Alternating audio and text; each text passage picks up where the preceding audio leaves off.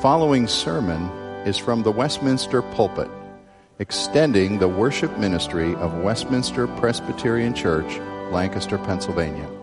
We are a local congregation of the Presbyterian Church in America. Please contact us for permission before reproducing this message in any format.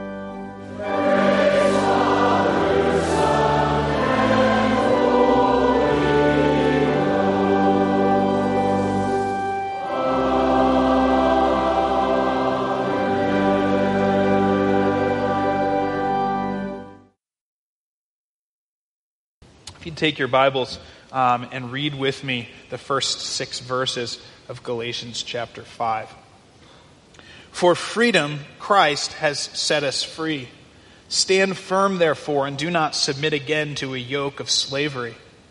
Look, I, Paul, say to you that if you accept circumcision, Christ will be of no advantage to you. I testify again to every man who accepts circumcision that he is obligated to keep the whole law. You are severed from Christ. You who would be justified by the law, you have fallen from grace. For through the Spirit, by faith, we ourselves eagerly wait for the hope of righteousness. For in Christ Jesus, neither circumcision nor uncircumcision counts for anything, but only faith working through love. Let's pray as we look at this text. God, you are a God who has given us great salvation and grace freely offered in Christ Jesus. We pray that you'd guide our hearts and our minds as we think and study and look at these words that communicate this grace through your word tonight. We pray that our hearts and our minds would be given a sense of, of the freedom and the joy and the hope and the confidence that we have when we understand the free grace we have in Christ Jesus. And we pray this in your name. Amen. Here in chapter 5, Paul is jumping off on, on the, the theme of freedom. And in, in, we look at these first few words, you see freedom mentioned and, and multiple times sort of ringing out of this text. And if we could look at this text in, in the Greek together, I think this theme of freedom would sort of punch us or come out at us even, even more strongly. The, the first phrase in Greek is only four words, and two of them are the verb and noun form of the word for freedom. Um, you, you could sort of translate literally this, this Greek phrase something like, For freedom, Christ freed you. And free and, and freedom are, are, sort of the, the, the, defining characteristic, the, the key theme of this, this phrase, this opening phrase of this chapter. Paul wants to communicate this freedom that we have in Christ in, in the strongest way possible. You could say it perhaps this way freedom in this first phrase defines both what Christ did for us and his goal in doing so. Christ came setting us free in order to set us free. That's almost what Paul is saying here. Perhaps another way to, to talk about what Paul is doing in this opening phrase is to say that freedom is one of the definitive descriptions of what it means for us to be in Christ. When we are in Christ, there is a freedom, a, a, a, a de- definition of being free that is true of us that was not true before. Freedom. Now, it should come as no surprise to us, of course, that, that this opening phrase is fairly popular right now. Everyone loves freedom. Freedom is, is something that everyone would latch onto. And, and for freedom, Christ came to set us free, is, is a, a verse that would be no exception. I think for those of us who are spending any time in, uh, in America or in the 21st century, we know that freedom is very popular. We know that everyone wants freedom. Free, freedom is sort of the, the, the thing that everyone is longing for and striving for. I ran across one sociologist who calls freedom the most resonant, deeply held value for all Americans. I mean, we, we certainly see that reflected in words we sing, like, let freedom ring.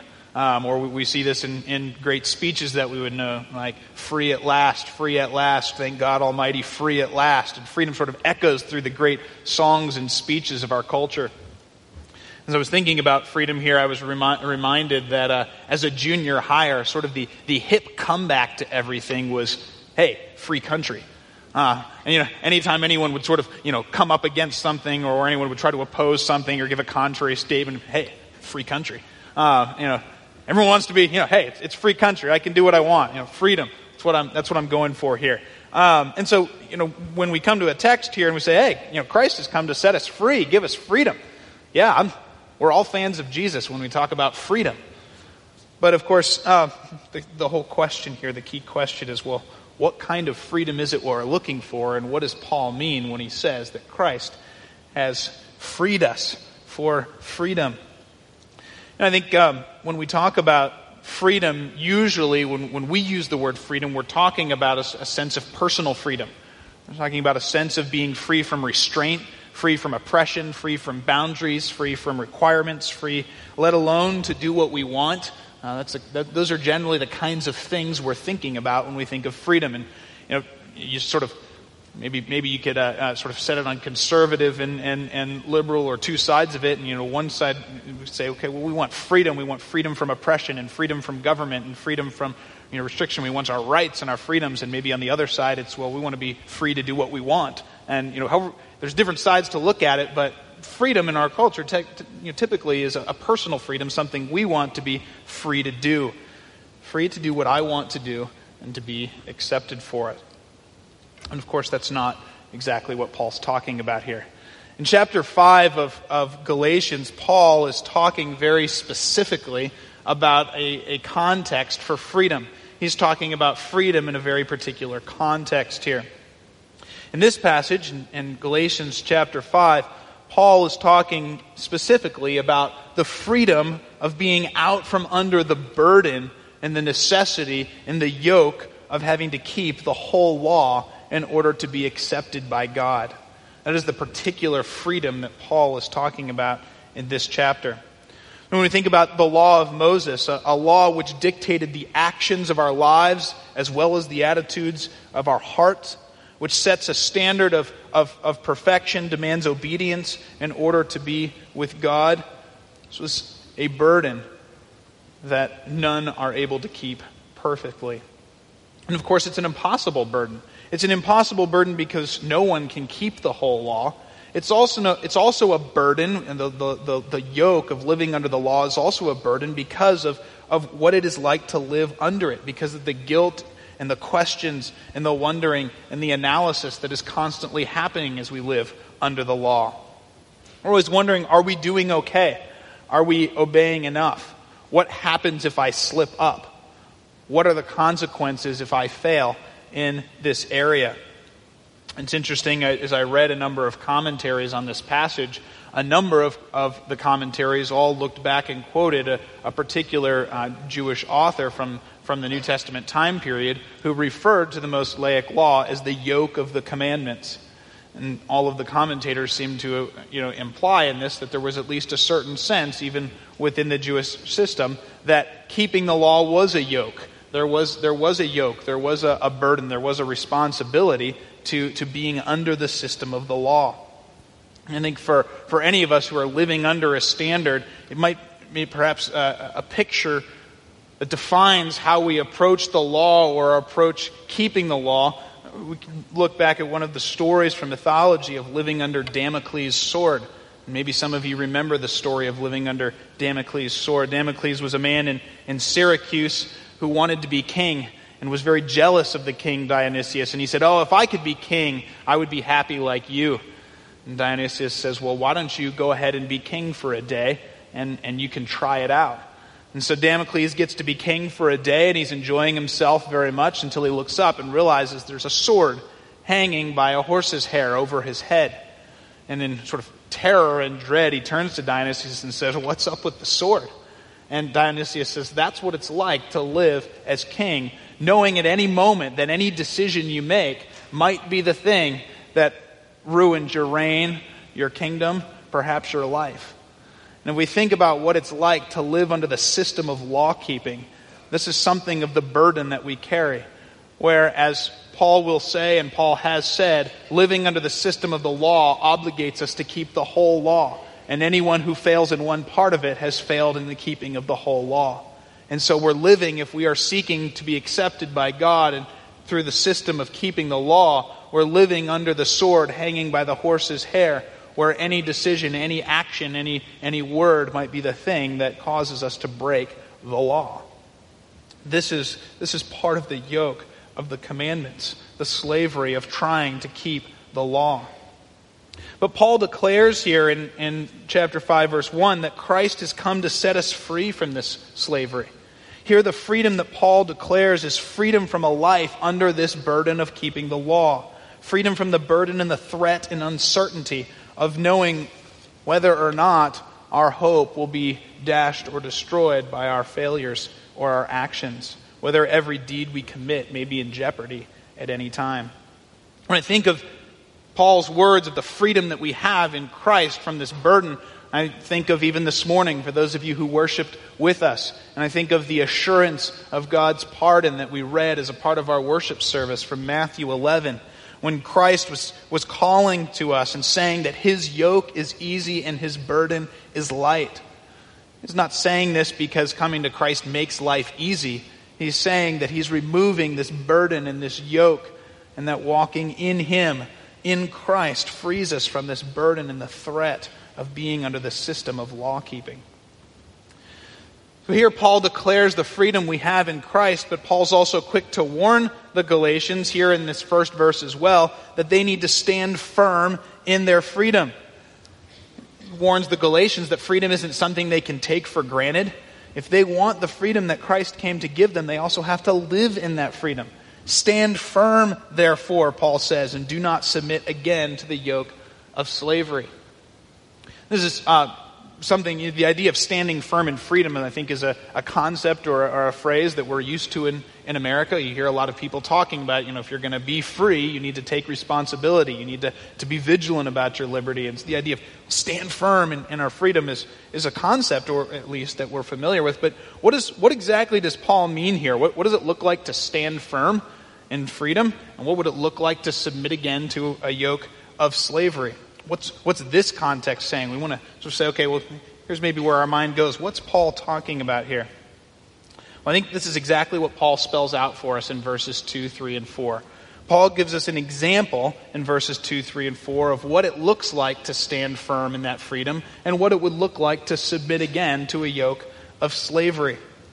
In verses 2 through 4, Paul argues that submitting to circumcision would be again submitting to the yoke of the law and that this is nothing less than forsaking Christ himself for our own efforts. Let's look at these uh, verses here particularly. In verse 2, uh, Paul looks particularly at this issue of circumcision. And he argues that if the Galatians agree again to be circumcised, or if they agree to be circumcised, they've submitted again to the yoke of slavery.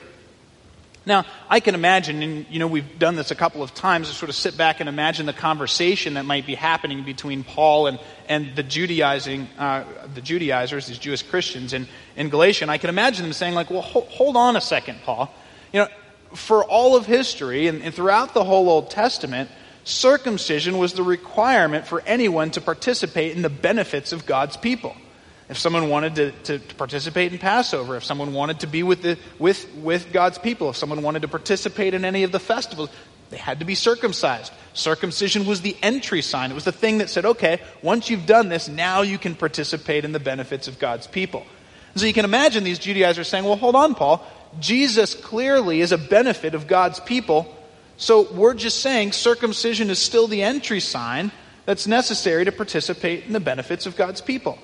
And you can see sort of the certain logic that these Judaizing uh, Christians might be, might be going through.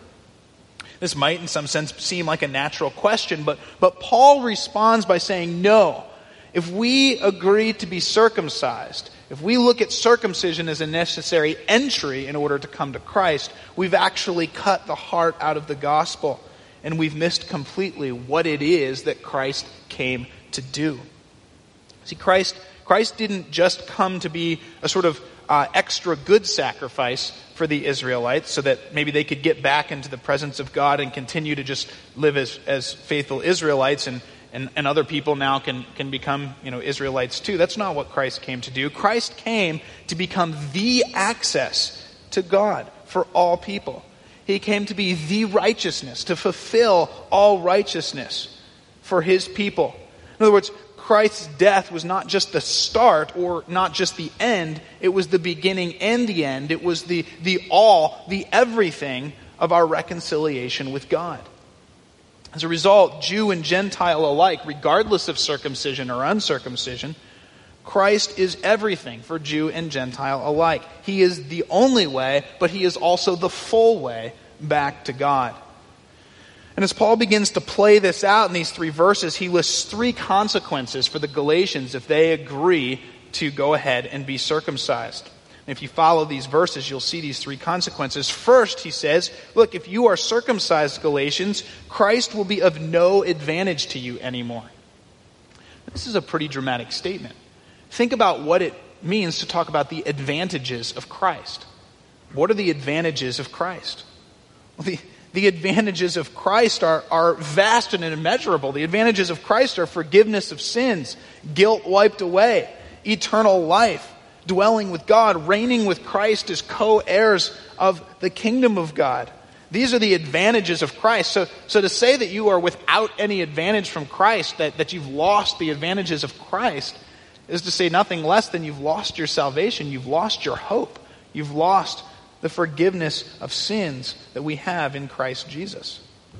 And I don't know if your mind, like mine, immediately starts to wonder well, how can this be? Circumcision is just a minor little surgery. How's this, how's this ending all of our advantages in Christ?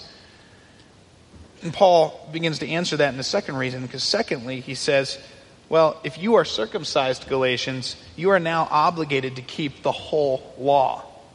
And see, the law is not taken piecemeal where, where you do one part of it and, and not another, or, or you agree to live under one part, but, but then we're coming to Christ in another part. We can't, we can't divide up the law. When Paul talks about the law here, he's talking about a way of living, a pattern of living, and a way of coming to God.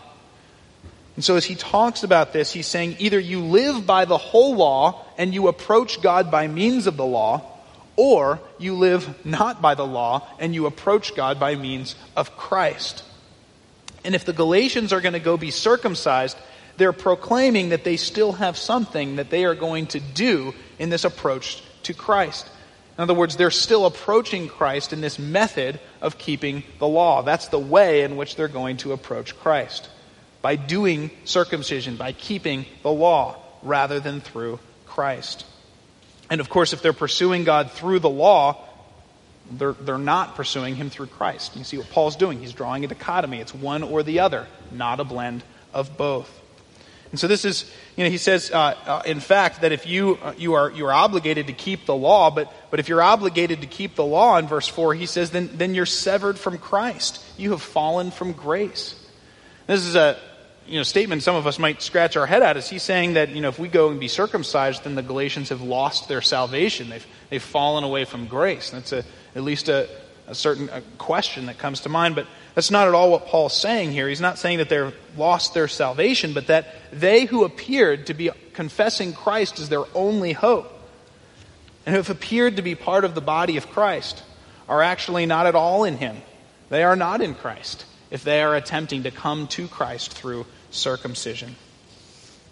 Maybe, maybe some of you are, are thinking, like, like I find myself thinking, you know, Paul, how exactly can this be true? I mean, these, these people in Galatia are people who say that they believe in Jesus. So you're saying, here are people who believe in Jesus, and yet they believe, you know, they go ahead and get circumcised, and, and that cuts them off from Christ? Isn't that, isn't that a bit scary that they could be confess, confessing Christ and then go do something, and then suddenly it cuts them off from Christ? It, it's certainly something that could, could rattle our assurance of, of what's going on here, Paul. But, but see, at stake here in Paul's example and, and in the Galatians' lives, at stake here is how we are coming to God and what we are relying on as we come before God. At stake here is what are we relying on to be accepted by God? And the problem for the, the Galatians isn't just the fact of circumcision, it's also why they're being circumcised. And I think this is very clear when we look at the context here and, and elsewhere. You know, for instance, you might think in Acts 16, in Acts 16, Paul has Timothy circumcised. And you think, wait a second, Paul, you just said if you go get circumcised, Galatians, you've fallen from grace. And in Acts 16, here he is and taking Timothy and getting him circumcised. And is this just a big contradiction? Did Paul, you know, is Paul a flip flopper? You know, what's, what's going on here, Paul? Uh, but I think what, what the two contexts draw out is, is the key isn't just the fact of circumcision, because remember, Paul also said neither circumcision or uncircumcision counts for anything. The key here is why are these Galatians seeking to be circumcised? And I think in, uh, it becomes very clear in Acts 16, Paul takes Timothy to, to circumcise him because his mother was Jewish and he was ministering in a missionary context largely to Jewish people. In order to withdraw or take away a potential stumbling block, in order to make that mission effort more effective, Paul says, Yes, Timothy, go ahead and be circumcised. But here in, in Galatia, it becomes clear, and I think verse 4 also makes it clear. Paul is clarifying the Galatians are considering circumcision because they think it is a necessary act for God to accept them. You see what Paul says you are severed from Christ, who? You who would be justified by the law. You who think you can be accepted by fulfilling this part of the law that is the reason, that's, that's the, the, the approach to God that is going to lead to condemnation, not justification. Circumcision itself means nothing either way.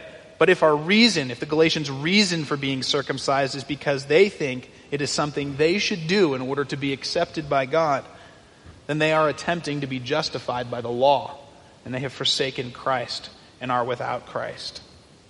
This gets at the key truth that we have heard, we know, and that is that Christ is all or nothing. We will either come all covered by the blood of Christ or we will not come in Christ at all. As Phil Ryken put it, he said, To receive Christ by faith is to admit that we cannot save ourselves at all. If we will not let Christ do everything for us, he can do nothing for us when it comes to our justification. If we will not come before our God and say, God, I have nothing to offer, then Christ is of no use. And I think I can be the first to say that is a truth that we need to be reminded of. Because there are many, many times when I come and think, well, there's something I've done that surely, you know, God would like to see.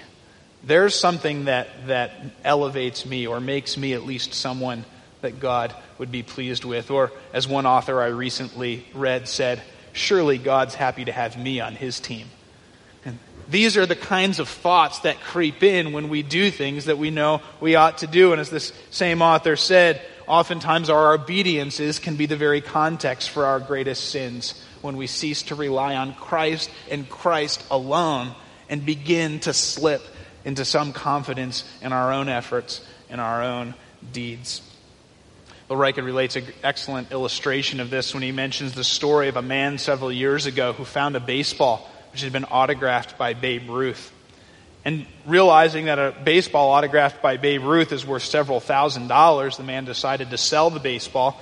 But he was worried that it wasn't going to fetch as much money as it should because the signature was pretty faded. And so he decided to take a pen and trace over the Babe Ruth autograph so that it would be more bold and obviously be of more value on the market. And of course, you know as well as I do that in doing that, he obliterated the autograph and it took a priceless collector's item into a, a worthless baseball you could play catch with your son with.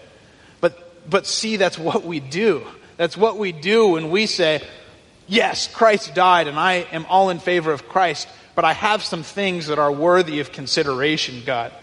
I have some things that I have done that are worthy of being noted. And as soon as we try to impose our efforts, or as soon as we try to rely on something, or as soon as we say, well, surely God wouldn't punish me because I've done, and we put all sorts of reasons and rationalizations in that context, and as soon as we do that, we are slapping ink over the blood of Christ and turning a matchless treasure into oh, something that is utterly worthless to us. If we would try to come in our own work rather than completely and only and fully in the work of Jesus Christ. See what Paul's what Paul's saying. What Paul's saying here is that Christ and Christ alone is our hope. And if we will come in Christ and in Christ alone, he will sever us from the burden and the yoke of the, our slavery to the law. But if we will not come in Christ and in Christ alone, then we will be severed from Christ and the hope that he has for us. I think there's a few questions maybe we should, we should ask as we apply this and think through this. First, we need to ask whether we really believe that God's grace to us is completely free. Do we, do we live and think out of a full belief that God's grace is free? Do I believe and trust that God's favor and God's acceptance of me is, is based only and solely on the work of Christ and his love for me through Christ? That he requires nothing from me but that I abandon myself to Christ? Do we believe that there is nothing that I can do that merits the favor of God but to throw myself on Christ?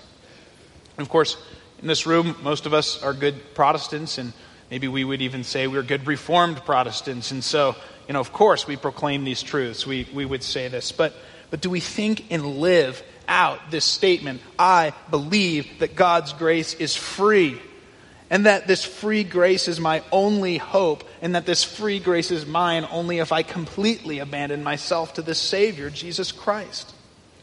And of course, there's two challenges here. On the one hand, there's the challenge not to presume upon the grace of God regardless of what I do and without any care for how I act. No, of course, we dare not presume on the grace of God. His grace is free, but, but we do abandon ourselves to Christ. But on the other hand, the challenge is not to doubt this grace and not to live or think as if His grace is not really free. Do we, do we, do I lack a joy in Christ? Do I lack a selfless love for others? Do I lack a confident hope in Christ?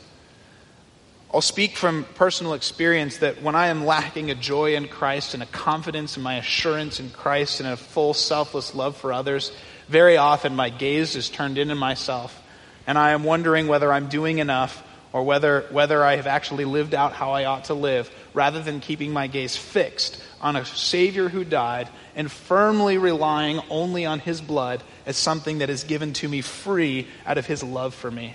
And I am doubting whether God could really love someone quite like me. And do I grasp that God looks on me, and when He looks on me, He doesn't see me, He sees Jesus? When we come into Him in faith? Do I trust that God's love for me through Christ is perfect and full, even when I don't think that I love myself? Do we have this kind of belief and trust and reliance on a love of God through Christ, on a free grace of Christ through what He has done when we abandon ourselves to Him that does not rest on what we have done? That is the great question. There's an old theologian at Princeton University, Archibald Alexander, and he said this. He said, There is so often a defect in our belief in the freeness of divine grace. To exercise unshaken confidence in the doctrine of gracious pardon is one of the most difficult things in the world. But Christians cannot help but be lean and feeble when they are deprived of this nutriment. If we will not rest on the freeness of God's grace, we cannot help but be lean and feeble, says Archibald Alexander. It is by faith that the spiritual life is made to grow, and the doctrine of free grace, without any mixture of human merit, he concludes, is the only true object of our faith. Will we believe and rest on and focus on the full, free grace of Christ without any mixture of our effort to come before God? That is what we rely on for God's acceptance. That is what we rely on when we wonder, does God love me? Will God accept me? It is the free grace in Christ. So, Paul here, he's urged the Galatians towards freedom in Christ and he's described the danger of forsaking Christ. But I want to look briefly at verses 5 and 6, where Paul turns briefly to describe true faith in Christ. Because, of course, the natural declaration, or the natural question from Paul's declaration is well, if grace is free and I need to rely fully on the freeness of grace, what does that mean for how I live? Does that just mean, well, what I do doesn't matter? Does that mean that I don't have to obey the law anymore? I mean, I've, I've been set free from the law. Grace is free. What does that mean for how I act and how I live? I think in verses 5 and 6, Paul gives us four brief positive characteristics of what it looks like to stand firm in freedom through faith in Christ. Let's look at these four characteristics. First, Paul says that we, in verse 5, that we come by faith. The only qualification that we should see as necessary for obtaining the benefits of Christ is our faith in Him. Of course, what then is faith? We ask. It's a word we throw around a lot. What do we mean by it? Faith means that we rely on Him and Him alone for our salvation. We are His. We have abandoned ourselves and entrusted ourselves to Him and Him alone. We have turned our lives, our hopes, our goals, ourselves to Christ because we believe that He and He alone is our hope. That is what it means to come by faith. Second, not only do we come by faith, Paul says we come through the Spirit. We come through the Spirit. See, we have died, and we have come out from under the slavery to the law. But does that mean that the law no longer has anything to say to how we live? Well, no, because the Spirit who wrote the law is now living in us when we come through the Spirit. When we come through the Spirit, the very one who wrote the law of God and delivered the law of God is now living in us. And so he is shaping us. He is shaping us to live according to the laws that he has written. The law of God still tells us what our lives ought to look like. It still tells us what, um, our, what it looks like to be pleasing to God. But the logic of the gospel no longer says, here is a list of commandments, now do it. The logic of the gospel is run to the Spirit, that the Spirit might change you more and more into the image of our Savior. See, no one has ever been successful at being given a list of how to live and been told to go do it perfectly. But we no longer rely on our efforts when we come through the Spirit. We rest on the Spirit of the living God who changes us and who changes our hearts and our lives through the power of God Himself. So we come by faith, we come through the Spirit. Third, we wait for the hope of righteousness. This is such a beautiful phrase. It is an absolute truth that when we come to Christ, we fully are justified in His sight. But Paul talks here about waiting for righteousness. Paul doesn't say, You've now become fully righteous. Paul doesn't say, You are now completely righteous. He says, You are waiting for righteousness. We wait for the hope of righteousness. This is, I think, such a beautiful description of the Christian life. Christian, God has not finally or fully perfected you in righteousness. He's not fully freed you from the presence of sin in your life. The battle to be righteous is very present in your life and in mine. But part of faith is to believe the promise and the work of God in Christ that he who began the work in us will complete it. To believe that in this case we are waiting, we are waiting by faith for the hope of righteousness will be fully ours when Christ returns. This commentator John Stott puts it, he says, We do not work for righteousness, we wait for righteousness by faith in the crucified Christ. We wait for righteousness. And finally, coming by faith through the Spirit, waiting for the promise of righteousness, Paul tells us that genuine faith is demonstrated when it is working in love. The best comment on this is Tim Keller, who says this. He says, Faith literally energizes love. Selfishness and insecurity cannot produce love because they are concerned with ourselves, while love is joyful self giving. But faith in Christ does energize love. In the gospel, we see that Christ has died for us and valued us not for what we bring him. We are no profit to him. We have been loved for our own sakes, for the sake of Christ. And to the degree we see that in the gospel, says Keller, we respond in kind. And so if we look at these last few verses and we say, okay, Paul has told us to stand firm in the freedom that we have in Christ and not to submit to the yoke of slavery, to believe fully in the freeness of the grace of Christ.